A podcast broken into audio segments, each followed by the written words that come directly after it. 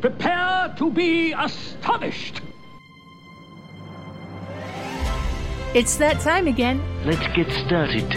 From the Clatsop County Historical Society, an adventure in history with Mac Burns and Alana Quilla. You should never be allowed to talk to people. Some people without brains do an awful lot of talking. And now, with today's adventure, it's Mac and Alana. Good evening and welcome to another adventure in history. We're so glad you're joining us this evening. Um, it's just us and our very special listener, Loyal listener. loyal listener who's become our sort of official um, audience. She's our timekeeper and telling us that we got to wrap it up. Do you want to introduce yourself? Uh, yes. Hi, Marie Quilla. All right. Thank you, Marie. And you're here every time. So you have to you get to, to hear this in person and then and then you get to listen to it on the radio later. Marie's my sister-in-law. We live across the street from each other, so we get to do lots of fun activities. And she's has become again this official official listener, and she does give a thumbs up or thumbs down at the end of the show. Because they're not all gems. They are not Every now and then we bomb. yes, Every now and then we're just not very good. but Marie's very nice about it and Yes. coming back. Thank you. Thanks for being with us, Marie. Glad you're here. My royal pleasure. Yes, and we know who the weak link is. Usually it's me. yes, we do. It's not the guest and it's not you. no, not at all.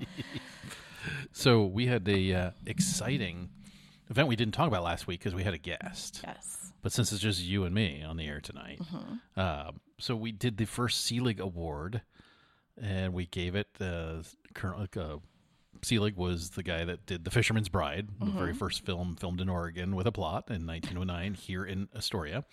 And again, I, I warned the audience I could do a whole hour on Selig because the guy just fascinates me. He's the guy that creates Hollywood. Okay. So that's why we named the award. But with the Oregon Film Museum uh, expansion project that we've been talking about a little bit, and you're going to hear more and more about that, we thought part of our mission is educational and we want to inspire the next generation of filmmakers, young filmmakers. So we found this wonderful young filmmaker, Faven, Faven Rose Solomon, that did an ex- a, uh, documentary uh, about her dad and a couple of other guys, some Ethiopian refugees in the 80s that came to the Pacific Northwest and their experiences. I love it. It's very powerful, 20 minute. My wife was there, she was crying. Oh, I love that. Eh, but uh, we gave the award, and it included a a thousand dollar stipend uh, and a, a very large, heavy glass paperweight with her name on it. And Pretty cool, and though. The first Selig Award winner. and so, did she do any Q and A with the audience? Oh yeah, quite Oh. a bit. Yeah, See, it was very moving. I love that. I mean, I would think as a filmmaker, that's what is lacking so much, right? You Mm-hmm. get to show your art, but you don't get to uh, hear what people's thoughts are. And so, I I mean, how cool is it to, Immediate feedback to provide that audience? Yeah. It was very funny. Somebody in the in the audience said, "Well, you interviewed just three men, and I happen to know a number of Ethiopian women." Refugees and and you know, do you have any thoughts of interviewing them and it was very funny because because Faven said I'd like to meet them because the only ones I talked to had no desire to be on camera Oh, interesting. and she's like I would love to have included some women in this as well But this was their story. Yes. I mean, sometimes you have to, especially in 20 minutes, you have Yeah. to limit your scope. yeah So, was her dad there too? No, Okay. they, they had a premiere because she's part of a, a an organization, a nonprofit that you've heard me on the radio talk about called Outside the Frame, that works uh, with mostly um, unhoused, homeless kids, youth, and helping them tell their stories, how to tell their stories, and part of that is through film. And uh, Faven went through this program, and that's she was kind of an alumni. And has a mentor that is part of that group that helped her through this process, and uh, it's just an amazing organization but they had a premiere for it. Oh, And nice. I don't know, it wasn't at the Hollywood Theater, but someplace in Portland. And uh, they had like 90 people come, 70 people, something like that.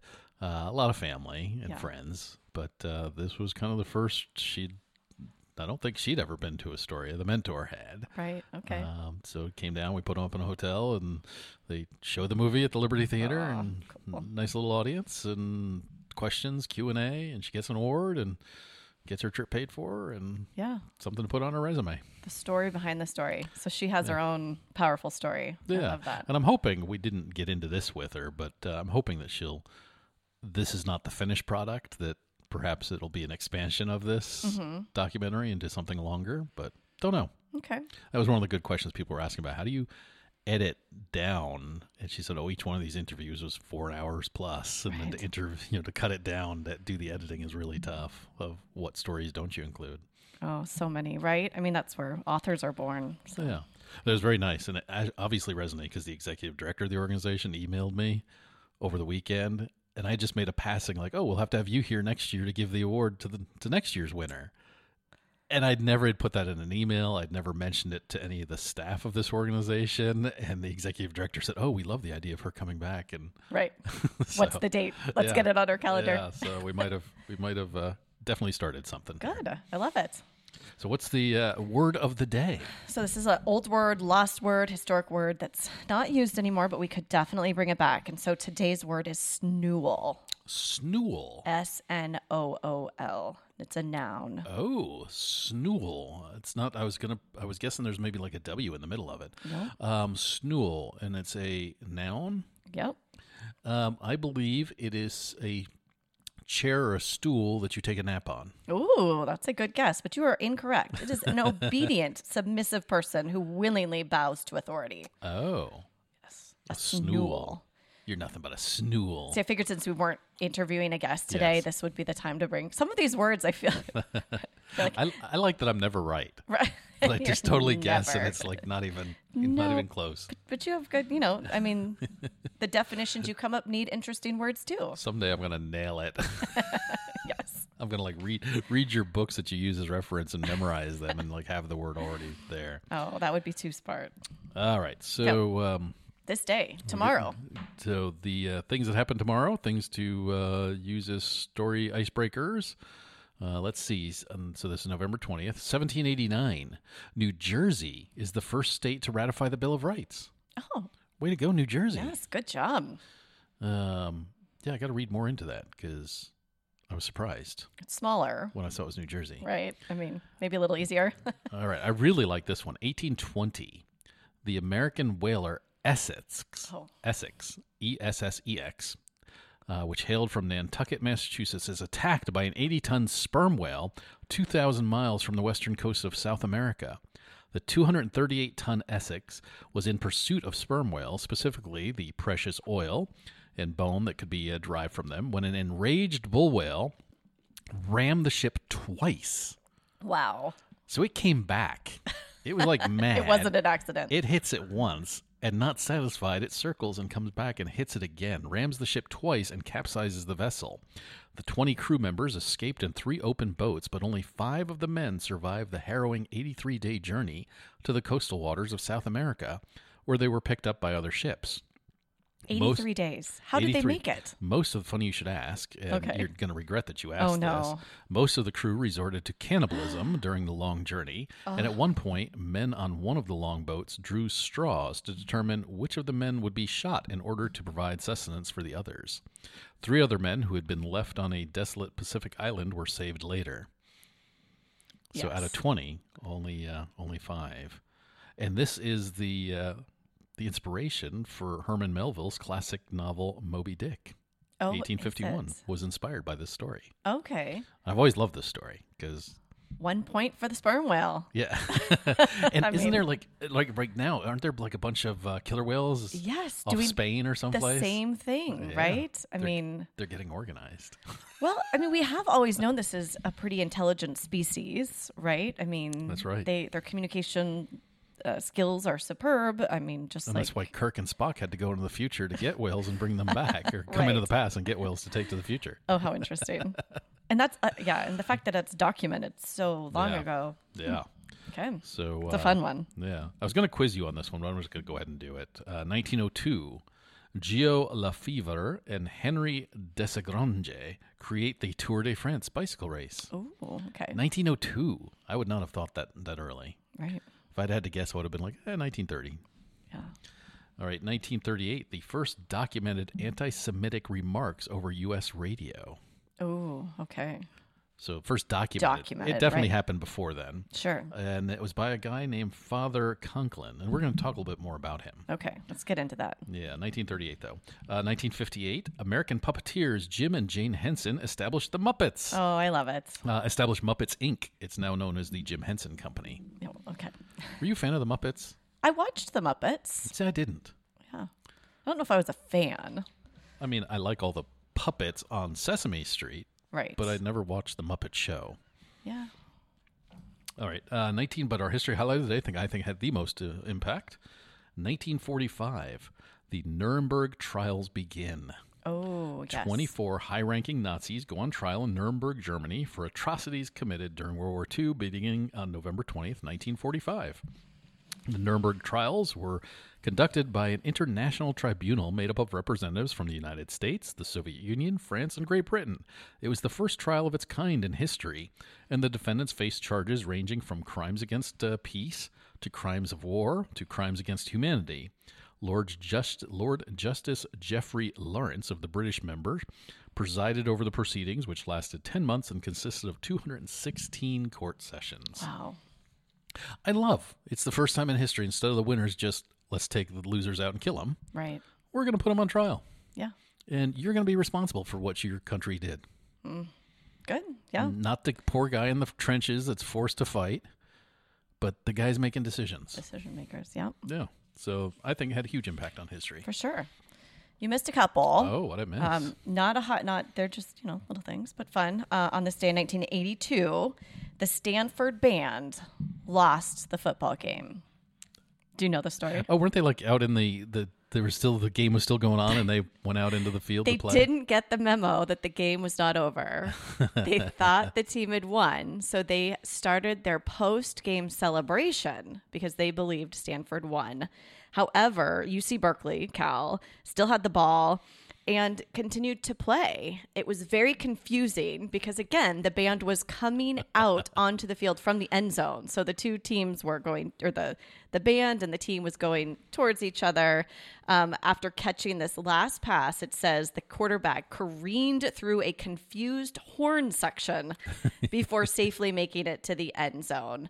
Um, it was very, very disappointing, of course, to Stanford fans. Huge game. It stopped their um, their bowl bowl seeking status, so they they were out. It, John Elway was uh, on the Stanford team at the time, and he said it was not funny at first, but it does tend to get a little funny um, as time goes on. He says it gets a little funnier, and he said, "quote." Uh, we just wish we had the band come out for some tackling practice. oh my gosh, that's funny. Is there good footage of this anywhere? There is. Can we Google this and You look at can it? Google it. Excellent. Oh, it's hilarious. Yeah. Because I love the idea of like trombones and big giant tubas and football guys trying to run around them. Exactly, right? I mean, it's and, and just the phrase alone, right? It's the day the Stanford band lost the football game. Yes. Yes. Oh, that poor Stanford. And then this one barely makes my cutoff. Um, doesn't quite make the history, but November um, 1999 marks the first Transgender Day of Remembrance. And this is honoring the victims of transphobic violence. And it's now annual. So it's been annual every year since. Um, but it was commemorating the um, murder of a 34 year old African American trans woman who was murdered in Boston the year prior. So uh, this was created in her honor and then has continued um, since then. And murdered because they were trans. Correct. Yep. What is so so people? creating a day of remembrance, but it does occur every day, one day after her death. I just don't understand hatred.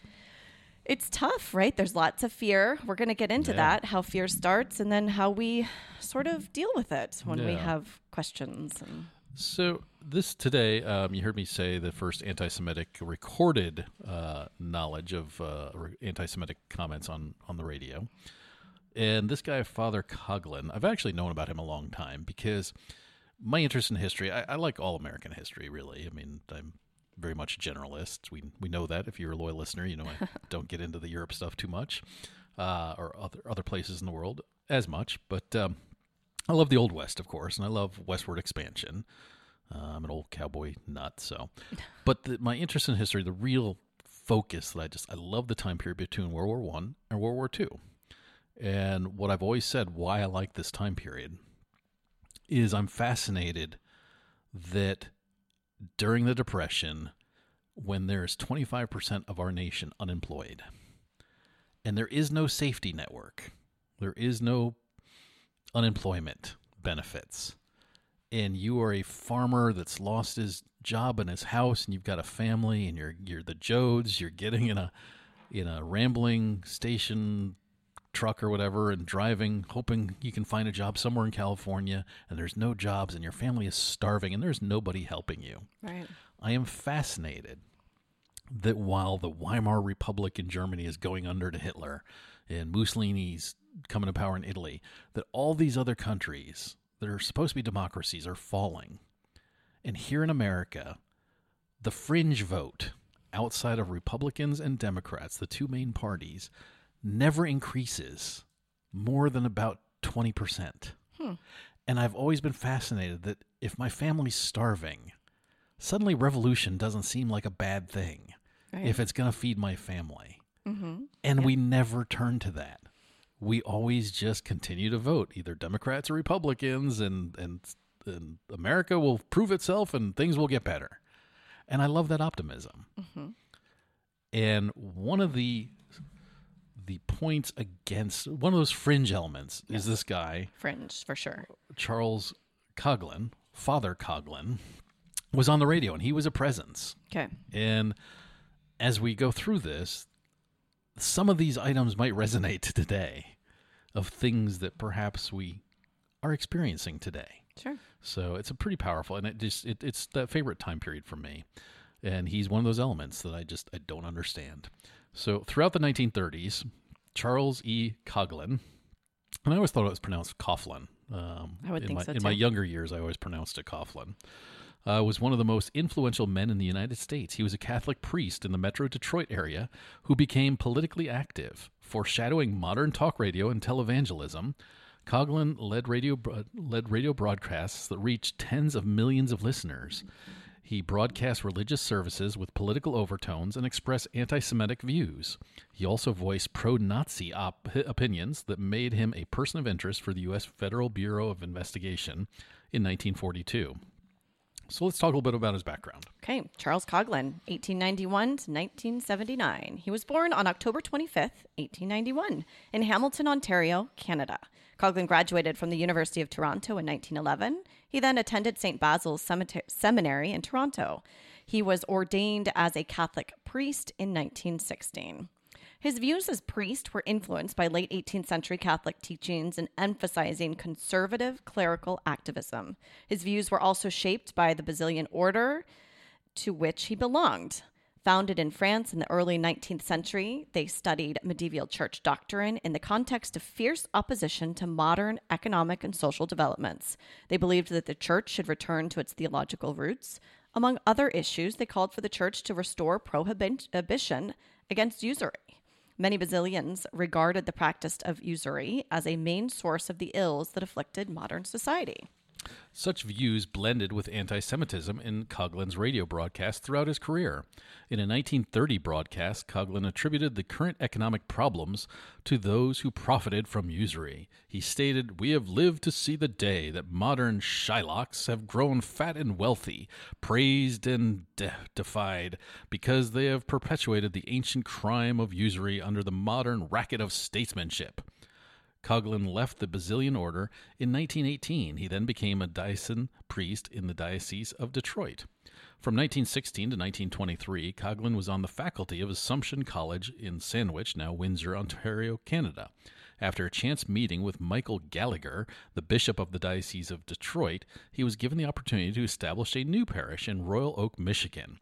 This church, the Shrine of the Little Flower, served as the center of Coughlin's operations for the next 40 years. In October by, of 1926, Coughlin broadcast his first radio address. In 1926, disturbed by the Ku Klux Klan orchestrated cross burnings on his church grounds and aware that he was unable to pay back the diocesan loan which had paid for his church, he began broadcasting his Sunday sermons from a local radio station, WJR. Now, in case people are surprised, the Klan, especially in this time period, is very anti Catholic. In fact, when the Klan gets elected in Clatsop County, um, they throw out a number of Catholic uh, people. The fire chief, Michael Foster's uh, grandfather, was a Catholic fire chief, and they threw him out because he was Catholic. Oh, interesting. Yeah. Uh, Coughlin's weekly hour long radio program denounced the KKK, appealing to his Catholic audience. His broadcasts originally taught catechism classes for children. However, he soon moved on to broadcasting religious services with political overtones. By the time of the 1929 stock market crash, Coughlin had a large, loyal audience. He'd gained the reputation of a spokesperson for the common man. In 1930, he launched a crusade against communism. His message drew upon his own fear and that of others that a communist influence was spreading in the United States. He warned, let not the working man be able to say that he is driven into the ranks of socialism, socialism by the inordinate and grasping greed of the manufacturer. So, should we get into uh, Coughlin and FDR? Yes. All right. So, having become a U.S. citizen while in Detroit, Coughlin was an early and enthusiastic supporter of Franklin D. Roosevelt. He believed the only that only Roosevelt could pull the United States out of the Great Depression and protect the country from the perceived communist threat. Coughlin strongly endorsed Franklin D. Roosevelt during the 1932 presidential election. He was an early supporter of Roosevelt's New Deal reforms and coined the phrase Roosevelt or ruin which becomes pretty famous, uh, which entered common usage during the early days of the first FDR administration. Another phrase he became known for was the New Deal is Christ's deal. Coughlin used his radio program, The Hour of Power, to persuade his followers to vote for Roosevelt in the 1932 presidential election. Roosevelt was distrustful of Coughlin from the beginning and only wanted his endorsement uh, to help get elected. well, that rings true for Yes. year after year, right? Uh, once president, Roosevelt appeared to ignore Coughlin's contribution to his successful bid for presidency. He slowly distanced his administration from his unpolished populism. Nevertheless, Roosevelt continued to lose, use Coughlin's influence to help garner public support for the New Deal. Initially, Coughlin overestimated his importance to the administration. He used his radio program to support the New Deal and to attack those opposed to it. In January 1934, Coughlin testified before Congress in support of the agenda, saying, If Congress fails to back up the president and his monetary program, I predict a revolution in this country which will make the French Revolution look silly. That's quite dire. It- It is. Because the French Revolution, far more than the American Revolution, they're taking people out into the streets and guillotining them, and yeah, And bef- to testify before Yes. Congress. Yeah. But it is testifying It's a threat. an opinion. it it's is. still an opinion. but it's still a threat. But it is. He also said to the congressional hearing, God is directing President Roosevelt's. When he realized that he was not going to play a key role in Roosevelt's cabinet, however, Coughlin felt betrayed. After several attempts to get the president to notice him, he turned on Roosevelt. By the end of 1935, Coughlin used his radio program to attack both the president and the New Deal. Throughout the 1930s, Coughlin was one of the most influential men in the United States. A new post office was constructed in Royal Oak just to process the letters that he received each week. Wow. 80,000 on average. Furthermore, the audience of his weekly radio broadcasts was in the tens of millions, foreshadowing modern talk radio and televangelism. But millions in the 1930s, In the 1930s. is impressive. Yeah. So in 1935, Coughlin created the National Union for Social Justice, NUSJ, as a political action group that would represent the interests of his listeners in Washington, D.C. By the 1936 presidential election, the NUSJ had more than 1 million paying members. Hmm. In 1936, Coughlin founded a journal entitled Social Justice. The publication provided another venue to promote his populist ideology.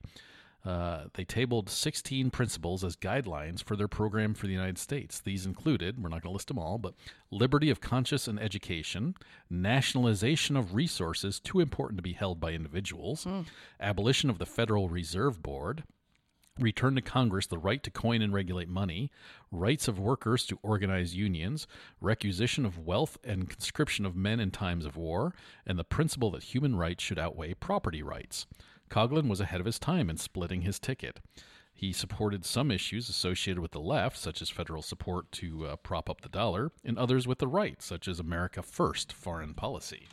So during the 1920s, Coughlin's anti Semitic views were muted on the air. But after his split with Roosevelt and with the rise of National Socialism and fascism in Europe, however, he attacked Jews explicitly in his broadcasts. Some historians attribute this change to Coughlin taking advantage of rising anti Semitism around the world in order to keep himself relevant. Based on his speeches, writings, and associations, however, he appears to have had significant anti Semitic sentiment throughout his career. In the days and weeks after Kristallnacht, uh, Coughlin defended the state sponsored violence of the Nazi regime.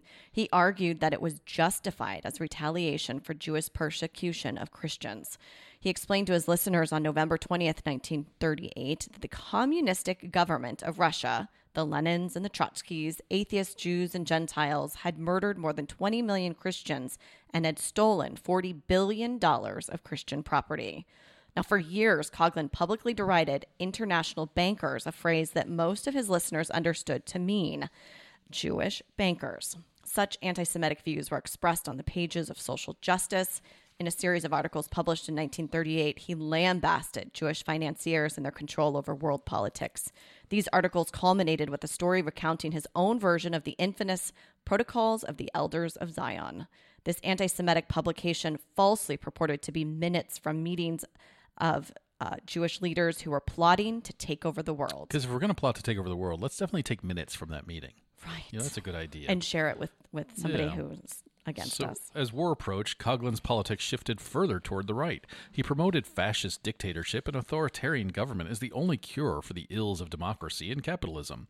He associated with fascist leaders and known anti Semitic thinkers in the Anglo American world, including U.S. auto manufacturer Henry Ford, Dennis Fahey, professor of Holy Ghost Missionary College of Dublin, Ireland, and supporter of the French fascist movement, uh, Action Française, uh, Sir Oswald uh, Mosley, the leader of the British Union of Fascists, uh, Hilaire Belloc, the Anglo American novelist, poet, and uh, debater whose book The Jews listed Jews as a distinct racial group that could never assimilate in Europe, and Ezra Pound, a U.S. poet who spouted anti Semitic statements and developed an admiration of Italian fascist dictator Benito Mussolini. So, in a 1938 broadcast, Coughlin helped inspire and publicize the creation of a political association called the Christian Front.